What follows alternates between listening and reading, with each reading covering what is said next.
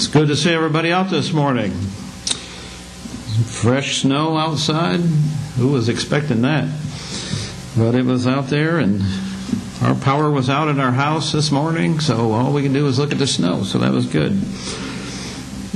But we're glad you're here, and we invite you back at every opportunity that you have to be with us. What does the Lord require? He requires us to do justly, to love mercy, and to walk humbly before God.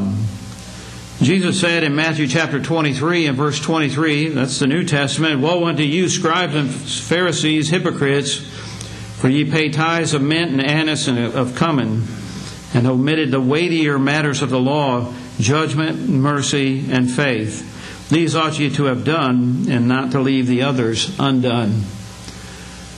When we look in the Bible, we can see various terms that I think describe mercy. We can see kindness. Uh, some translations have kindness in some of those uh, places where mercy uh, is found. Compassion is another one that is, uh, demonstrates uh, mercy.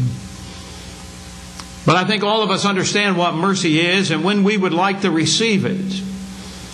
Many years ago, my dog got loose. It was about 40 years ago. My dog got loose, and somebody called the dog catcher, and the dog catcher came to my house and knocked on the door. And I'd already recaptured my dog, so the dog wasn't at large, but he asked me if I had a dog license, and I said, sure do. And I looked and looked and looked and looked. I thought my wife had gotten it. She thought I'd gotten it. Neither one of us got it. He wrote us a ticket. So I called to see how much I would have to pay, and he said, Oh, you've got to go to court for that one. And so there I stood before the judge.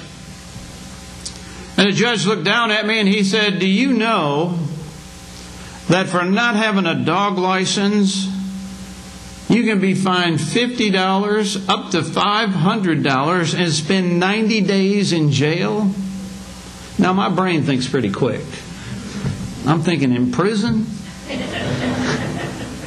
Well, can you imagine? Now, this went through my mind right then.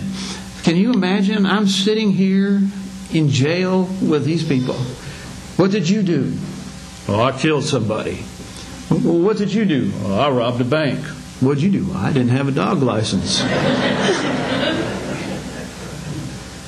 but what do you think I wanted? Do you think I wanted justice right then? Or do you think I wanted mercy? I know what I wanted. I wanted mercy. And he said that fine will be $51. Can you pay? We know mercy when we receive it. We should know what mercy is when we give it. And we all have been talking about in our Sunday morning Bible class about forgiveness, and that is mercy that God extends to us. And every one of us here need God's mercy. You know, so seeing, being a merciful person is as important as being a human being. And we all realize the importance of God's mercy because we've all sinned. We've all come short of the glory of God. Romans chapter uh, uh, 6 and verse uh, 36 tells us, Why call ye me Lord, Lord, and do not the things that I say? God extends His mercy to us. He expects us to send, extend our mercy to Him. And he tells us that all of us have sinned and come short of his glory. And then he goes on to tell us in Romans chapter 6 and verse 23 that the wages of sin is death, but the gift of God is eternal life.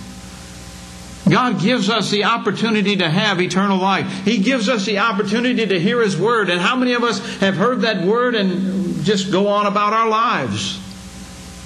We don't stop to think about the seriousness. I, you know, it's like going to court thinking about how serious can it be not having a dog license. I already got it, so why why would that be a problem? But to those in charge, that was a big deal. And we look at our sins sometimes and we think, what's the big deal? You know, it's just, it's, it's just something simple. But think about what God had to do so that you and I could have that forgiveness. Bible tells us that God so loved the world that he gave his only begotten Son, that whosoever believeth in him should not perish, but have everlasting life. God loved us enough to offer his Son on the cross for your sins and my sins. And so there was a tremendous price that is paid so that you and I could have that mercy that God extends to us applied to our lives. And then when we obey the gospel, as a receiver of that uh, mercy that God extended, God expects you and me as Christians to extend that mercy to others. I want us to look this morning at three different ways that we can show mercy. If you have your Bible, turn over to Luke chapter 10.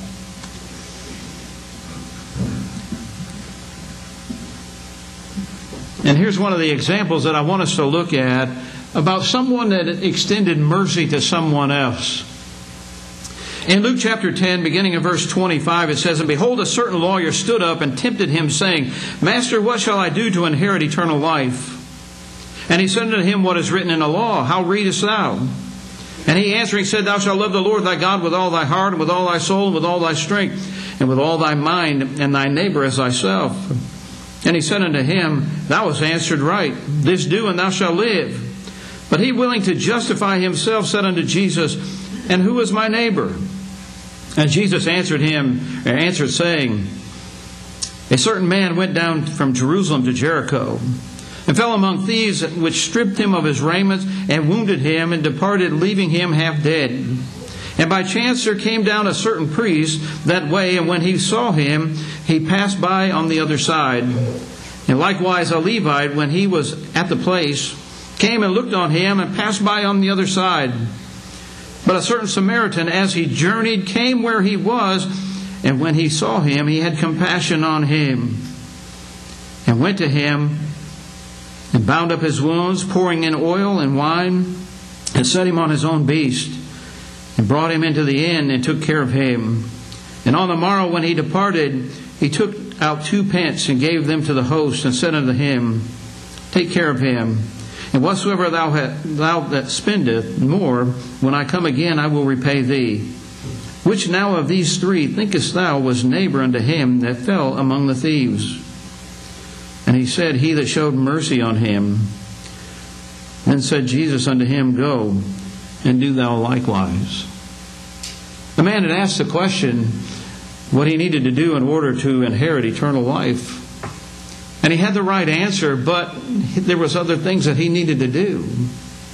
And there we see that the Good Samaritan, as he was passing by, had compassion on that individual. He had mercy on that individual. The priest and the Levi, they passed by. They didn't do anything to help. They went on their way. But here the Good Samaritan did all the things that he did to help that man. Why? Because he had mercy upon that individual that needed help. Brethren, we live in a world today where it's not unusual to see stories and, and, events such as this, where someone's walking down the street, get hit in the head. I saw one just this past week on the news where somebody was walking down the, road and somebody came up behind him with what looked like a two by four and bashed him in the head, and seven other people came up and started stabbing him and kicking him, and all kinds of things happening. Those things happen in real life. And Jesus said the individual that stopped and helped that man on the road to Jericho showed compassion and he showed mercy. And what did Jesus say to the individual that asked the question originally? He said, Go and do thou likewise. Brother, God expects us, as recipients of the mercy that He's extended to us, to have compassion and mercy on other people. In fact, Galatians chapter 6 and verse 10 says, As we therefore have opportunity, let us do good to all men, especially unto them who are of the household of faith. So God expects us to be good to each other, to be good to those that are outside of the household of faith, but especially those that are members of the body of Christ.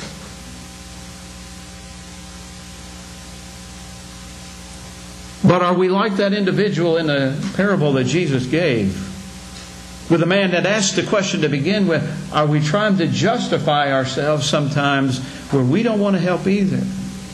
You see, that Levite and priest might have had a good excuse or a good reason to do what they did, to ignore the man and go on their way. They may have had a busy schedule. They may have had other places to go. They may have seen the danger and thought, well, I don't want to put my life into jeopardy But that Good Samaritan was willing to put his life at risk, take money out of his pocket to help take care of this individual because he showed mercy. That's what God expects out of us. We need to remember that we should help others as if we are helping Christ Himself. Do we look at it that way? That when somebody's in need, do we help them thinking that we're helping Christ? Listen to what he says in Matthew chapter 25 in a picture of the judgment scene. Beginning in verse 31, he says, And when the Son of Man is come in his glory, and all the holy angels with him, then shall he sit upon the throne of his glory, and before him shall be gathered all nations. And he shall separate them one from another, as a sheep divided, or shepherd divideth his sheep from the goats. And he shall set the sheep on the right hand, put the goats on the left. Then shall the king say unto them on the right hand, Come, ye blessed of my Father, inherit the kingdom prepared for you from the foundations of the world. For I was hungry, and ye gave me meat. I was thirsty, and ye gave me drink. I was a stranger, and ye took me in. Naked, and ye clothed me. I was sick, and ye visited me. I was in prison, and ye came unto me. Then shall the righteous answer him, saying, Lord, when saw we thee hungered, and fed thee? Or thirsty, and gave thee drink? Or when saw we thee a stranger and took thee in, or naked and clothed thee? Or when saw we sick or in prison and came unto thee? And the king shall answer and say unto them, Verily I say unto you, inasmuch as ye have done it unto one of the least of these my brethren, ye have done it unto me. Brethren, when we help each other, we're helping Christ. It's like we're, we're taking care of Him.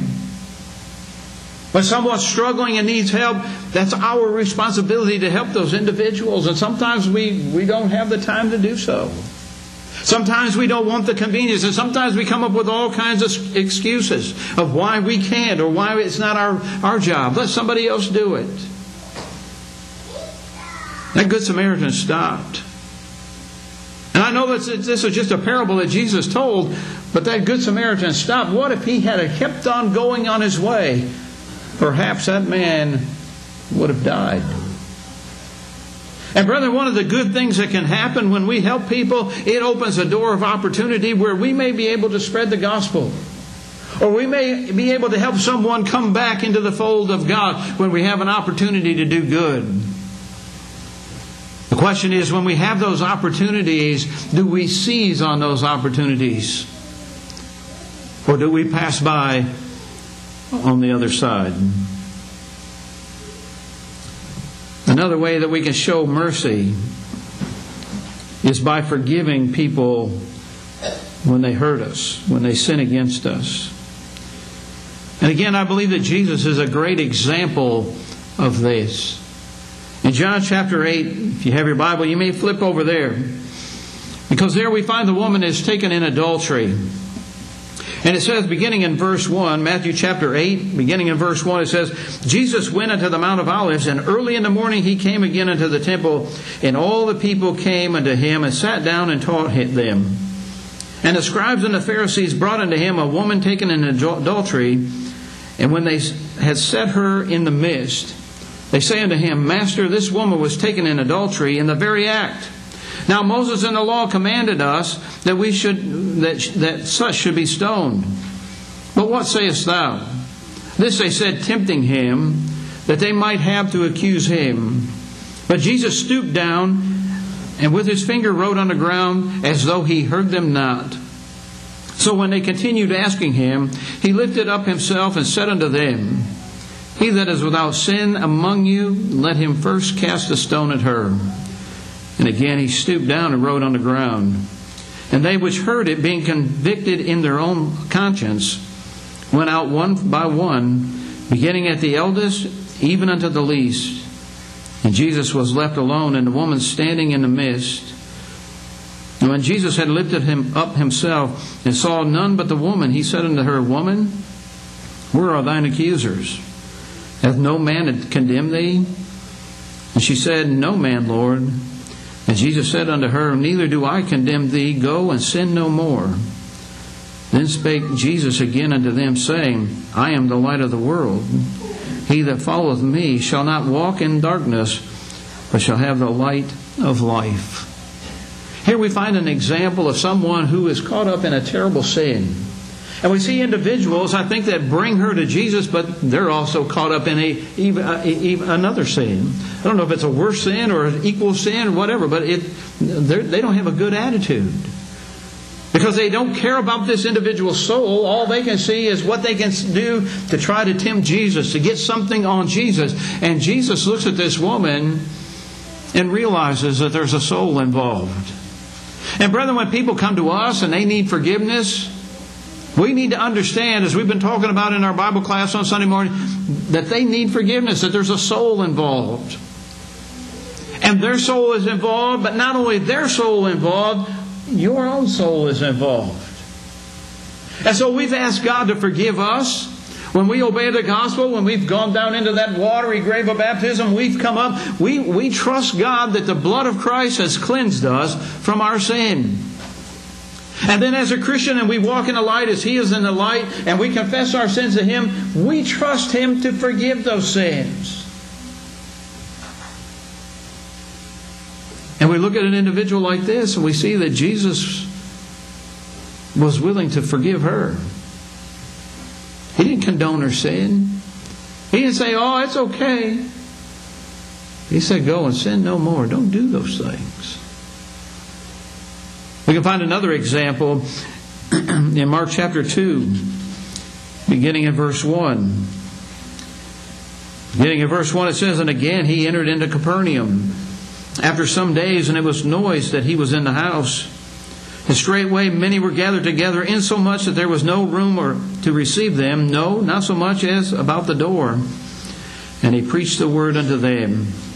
So here we have Jesus in this situation where he's in this house and he's preaching, and there's such a great crowd that no one can get into the building, no one can get into the house. They're gathered even around the doorways, and no one can come through the door. And so what happens? In verse 3 it says, And they came unto him, bringing one sick of the palsy, which was borne of four.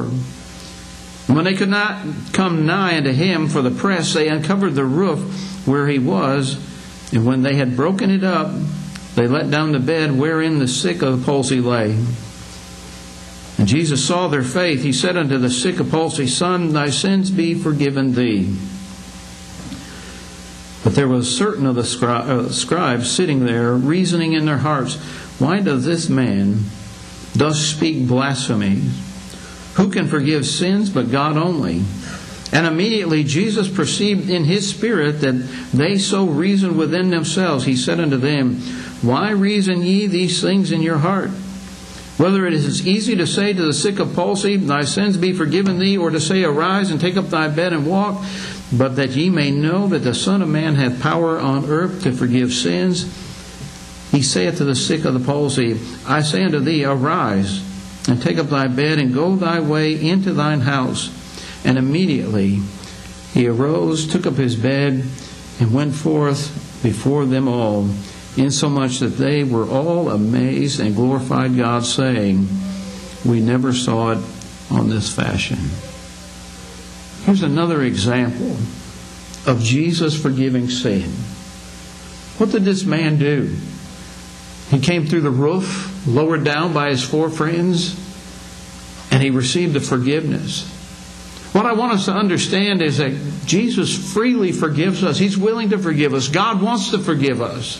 The Bible tells us that God doesn't want anyone to be lost. He freely forgives those who come to Him with that desire. He showed us mercy by giving us a plan so that you and I could have our sins washed away by the blood of Christ. He had compassion on us. He's shown us kindness. He's demonstrated His mercy by willing to forgive, by being willing to forgive our sins. And we can see example after example of after example where Jesus was willing to forgive sin. When they crucified him on the cross, what did he say? Father, forgive them, for they know not what they do. What to expect out of us? When someone has done something that hurts us. You say, well, these individuals didn't hurt Jesus. Well, there is a situation I think that did hurt Jesus, and that was with Peter. When Jesus had told Peter that he would deny him three times, Peter said, No, not me. I'm not going to do that. I, these, these others might, but not me. And he said, I'm willing to die for you. And I believe that Peter meant that with all of his heart, that he was willing to die. And the reason that I believe that is because when the mob came to take Jesus away in the garden, who was it that pulled out their sword and cut somebody's ear off? It was Peter. So I believe that he really meant what he said, but something as simple as confessing that he knew Christ was something that was tough. And when he finally denied Jesus for that last time, the cock crowed. The Bible tells us that Jesus looked at Peter. Talk about a look. Wonder how many times Jesus has looked at us like he's looked at Peter. But he looked at Peter, and the Bible says that Peter went out and he wept bitterly. Here was the tough guy. I'll never deny him. I'll die for you. You're wrong, Lord. And then he did it. It would have been easy for Jesus to say, You're unworthy. You don't deserve to, to be a follower of mine. I'm not going to let you stand up on the day of Pentecost. But Jesus wanted to restore Peter. And so in John chapter 21, listen to what takes place, beginning in verse 15. So when they had dined, Jesus saith unto Simon Peter, Simon, son of Jonas, lovest thou me more than these? And he saith unto him, Yea, Lord, thou knowest that I love thee. He said unto him, Feed my lambs. Then said he, then said to him again the second time, Simon, son of Jonas, lovest thou me? And he said unto him, Yea, Lord, thou knowest that I love thee. And he said unto him, Feed my sheep. And he saith unto him the third time, Simon, son of Jonas, lovest thou me? And Peter was grieved because he said it unto him the third time, Lovest thou me? And he said unto him, Lord, thou knowest all things, thou knowest that I love thee. And Jesus said unto him, Feed my sheep. Verily, verily, I say unto thee, when thou wast young, thou girdest thyself and walkest whither thou wouldest. But when thou art, shalt be old, thou shalt stretch forth thy hand, and another shall gird thee and carry thee whither thou wouldest not. This spake he, signifying by what death he should glorify God. And when he had spoken this, he said unto him, Follow me. Jesus is rebuilding Peter. He's restoring that relationship. Peter's with someone that Jesus loved. And when we turn away from God and we disappoint Him, He still loves us. He still loves you. He still cares about you. And He wants you to be restored. And He's willing to forgive your sin. Even as a child of His, when we sin, that sin separates us from God, but yet He's still willing to forgive us if we'll confess that sin, as we're told in 1 John chapter 1. In Luke chapter 23 and verse 34, Jesus said, Father, forgive them, for they know not what they do. And they parted his garments and cast lots. These individuals weren't showing love to Jesus at that particular time, but yet Jesus showed his love to them by willing, being willing to forgive them. Brethren, we need God's mercy. Those who are lost in the world still, they need God's mercy. Those of us who are Christians, we still need God's mercy because without God's mercy, where would we be? Where would you be? Without God's mercy being extended to you. Just think of all the sin that you've committed in your life. Maybe you've been a good person and you don't have that much, but that sin has separated you from God. How do you take care of it? Jesus tells us how we take care of it said, He that believeth and is baptized shall be saved. That's how we take care of that sin. And then, as a child of God, if we confess that sin, He's faithful and just to forgive us. That's His mercy that He extends to us.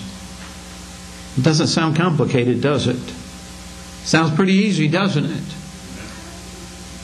But God expects us in, return, in return to extend the mercy that He's shown us. He expects us to extend that to those that are around us, those that we come in contact with, those that you may think least deserve it. We are expected to still show our mercy. Jesus made it very simple. Matthew chapter 6, verses 14 and 15. For if you forgive men their trespasses, your heavenly Father will also forgive you. But if you forgive not men their trespasses, neither will your Father forgive your trespasses. I don't know how, I don't know how plainer that could be. Don't hold grudges. Don't seek to get revenge. Let go. Forgive. God's forgiven you. You need to forgive others. In Matthew chapter 18, verse 21, Peter thought he was really, really uh, great by offering forgiveness seven times because he says, and Peter said unto him, Lord, how oft shall my brother sin against me and I forgive him? Until seven times? What was Jesus' reply? Not seven times, but unto 70 times seven. Now, do you really think that Jesus is saying, Well, I want you to get a calculator out and you mark it, and when you get up to that 490th time, uh, 491st time, you don't have to forgive anymore? I don't think that that's what Jesus is saying. Because you know what? If that's the case, then we're all doomed. I don't know about your life, but I know in my life I've asked the Lord more than 490 times to forgive me. And I would imagine all of us have asked the Lord to forgive us multiple times. And sometimes for the same sin over that we commit over and over and over. In Ephesians chapter 4, verse 32, Be kind one to another, tenderhearted, forgiving one another, even as God for Christ's sake hath forgiven you. Galatians chapter 2 and verse 20. I am crucified with Christ, nevertheless I live, yet not I, but Christ liveth in me. In the life which I now live in the flesh, I live by the faith of the Son of God, who loved me and gave himself for me. Is Christ living in, living in you? The Apostle Paul made it very clear that Christ was living in him. Therefore, if Christ is living in us, that means that we need to have the Spirit of Christ. People need to see that Spirit in the life that we live.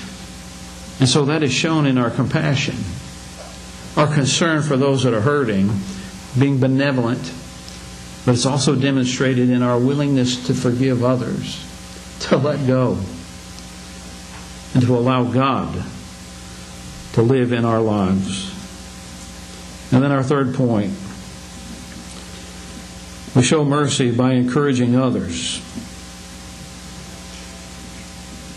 Barnabas, I believe, is a good example of that. In Acts chapter 4 verse 36, after the day of Pentecost, there were about 3,000 souls that had been added to the church. Chapter 3, we find the lame man had been healed at Gate Beautiful. And in chapter 4, we find where there was a great need, where people needed to be taken care of or needed help. And the Bible tells us in verse 20 or 36 of Acts chapter 4, and Joseph, who by the apostles was surnamed Barnabas, which is being interpreted the son of consolation, a Levite, and of the country of Cyprus. In verse 37 it says, having land sold it and brought the money and laid it at the apostles' feet. Barnabas saw a need.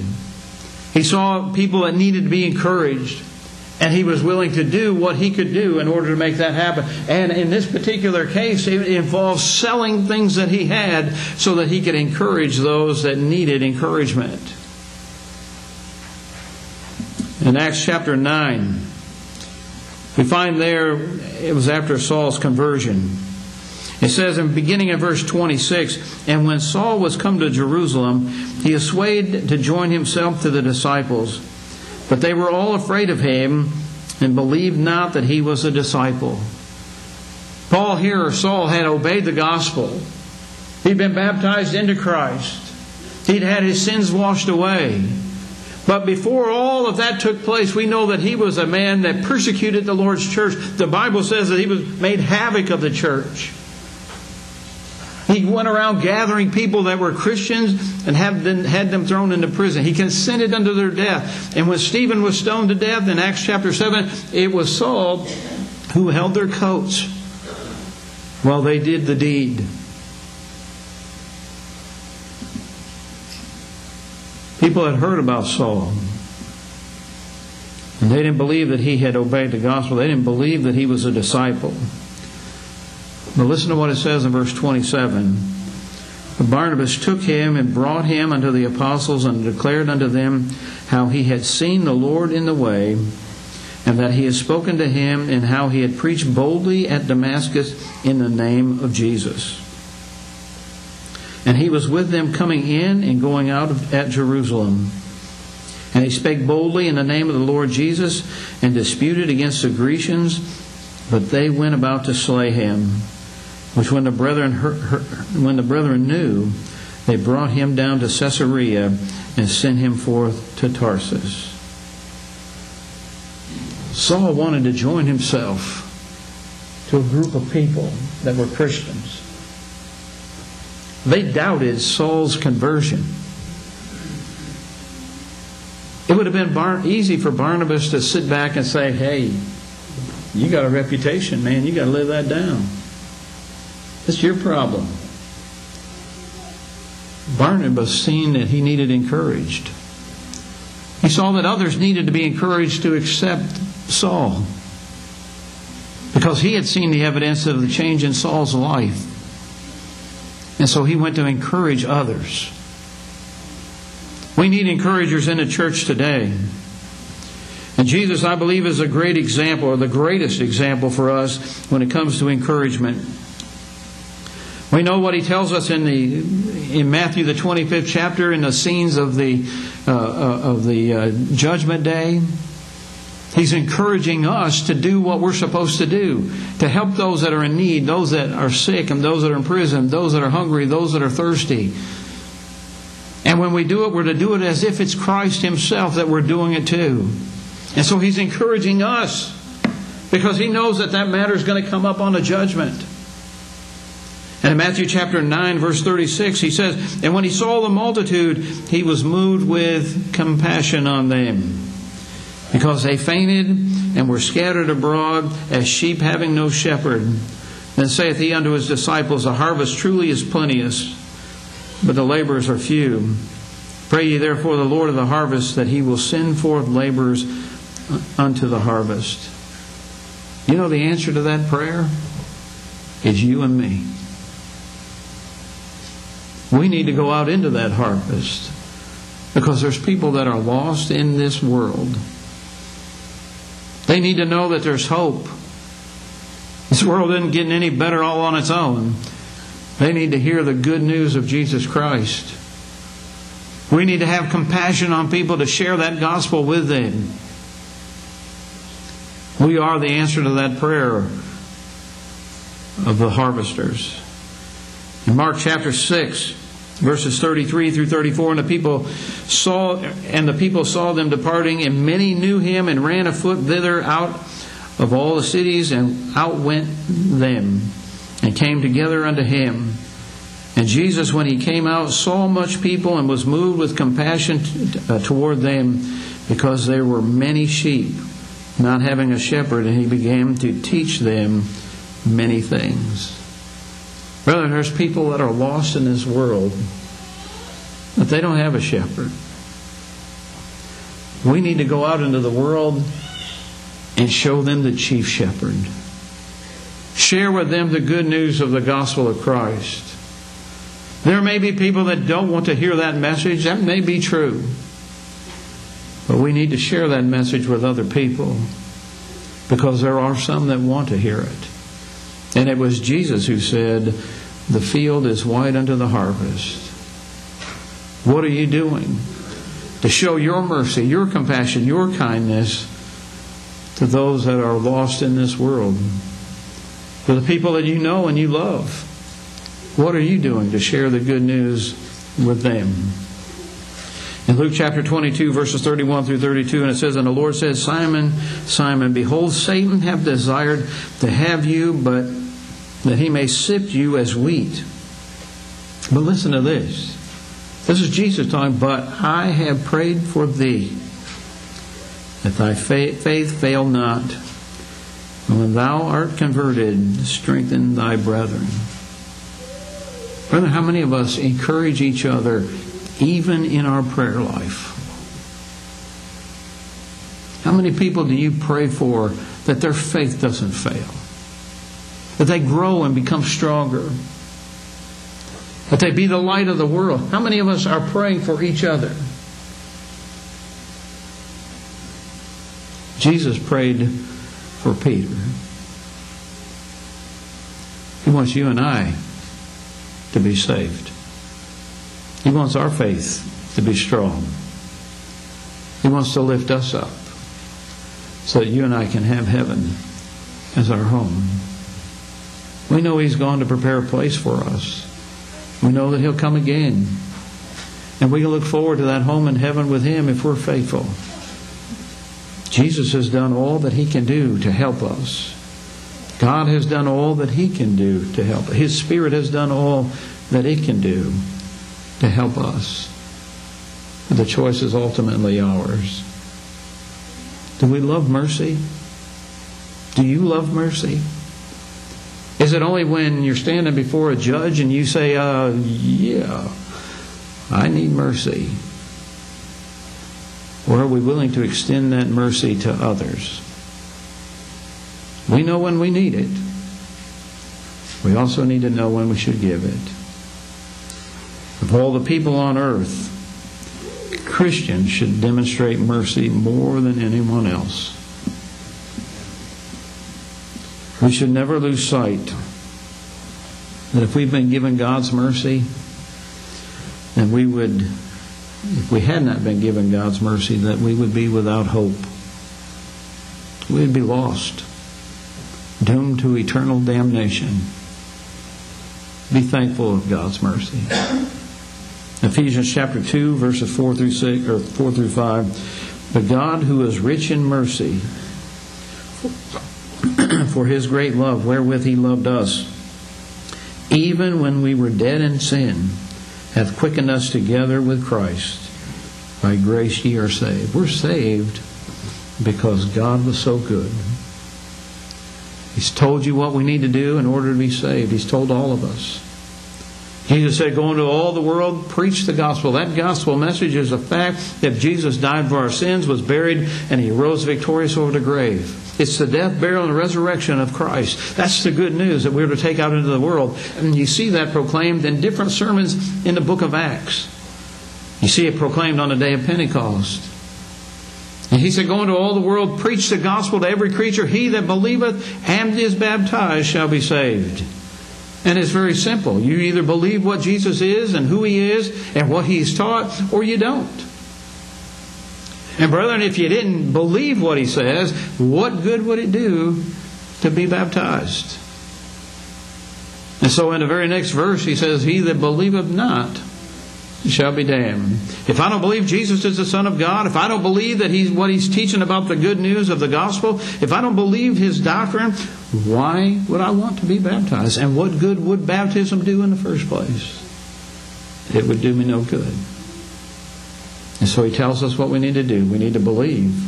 Believe what? That he is the Son of God, that he died for our sins, that he was buried, and he rose victorious over the grave. We turn away from our sins and we confess His name before men. Acknowledge the fact that He is the Son of God, that He is the Messiah. And then we go down in that watery grave of baptism to come up out of that watery grave a new creature. There's no magic in the water. There's no special potion that's in there.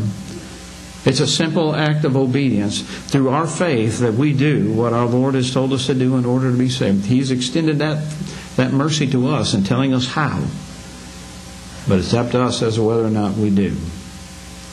This morning, if you're not a Christian, we would encourage you to do those things that Jesus says you need to do in order to be saved. If you haven't done it, you can do it this morning.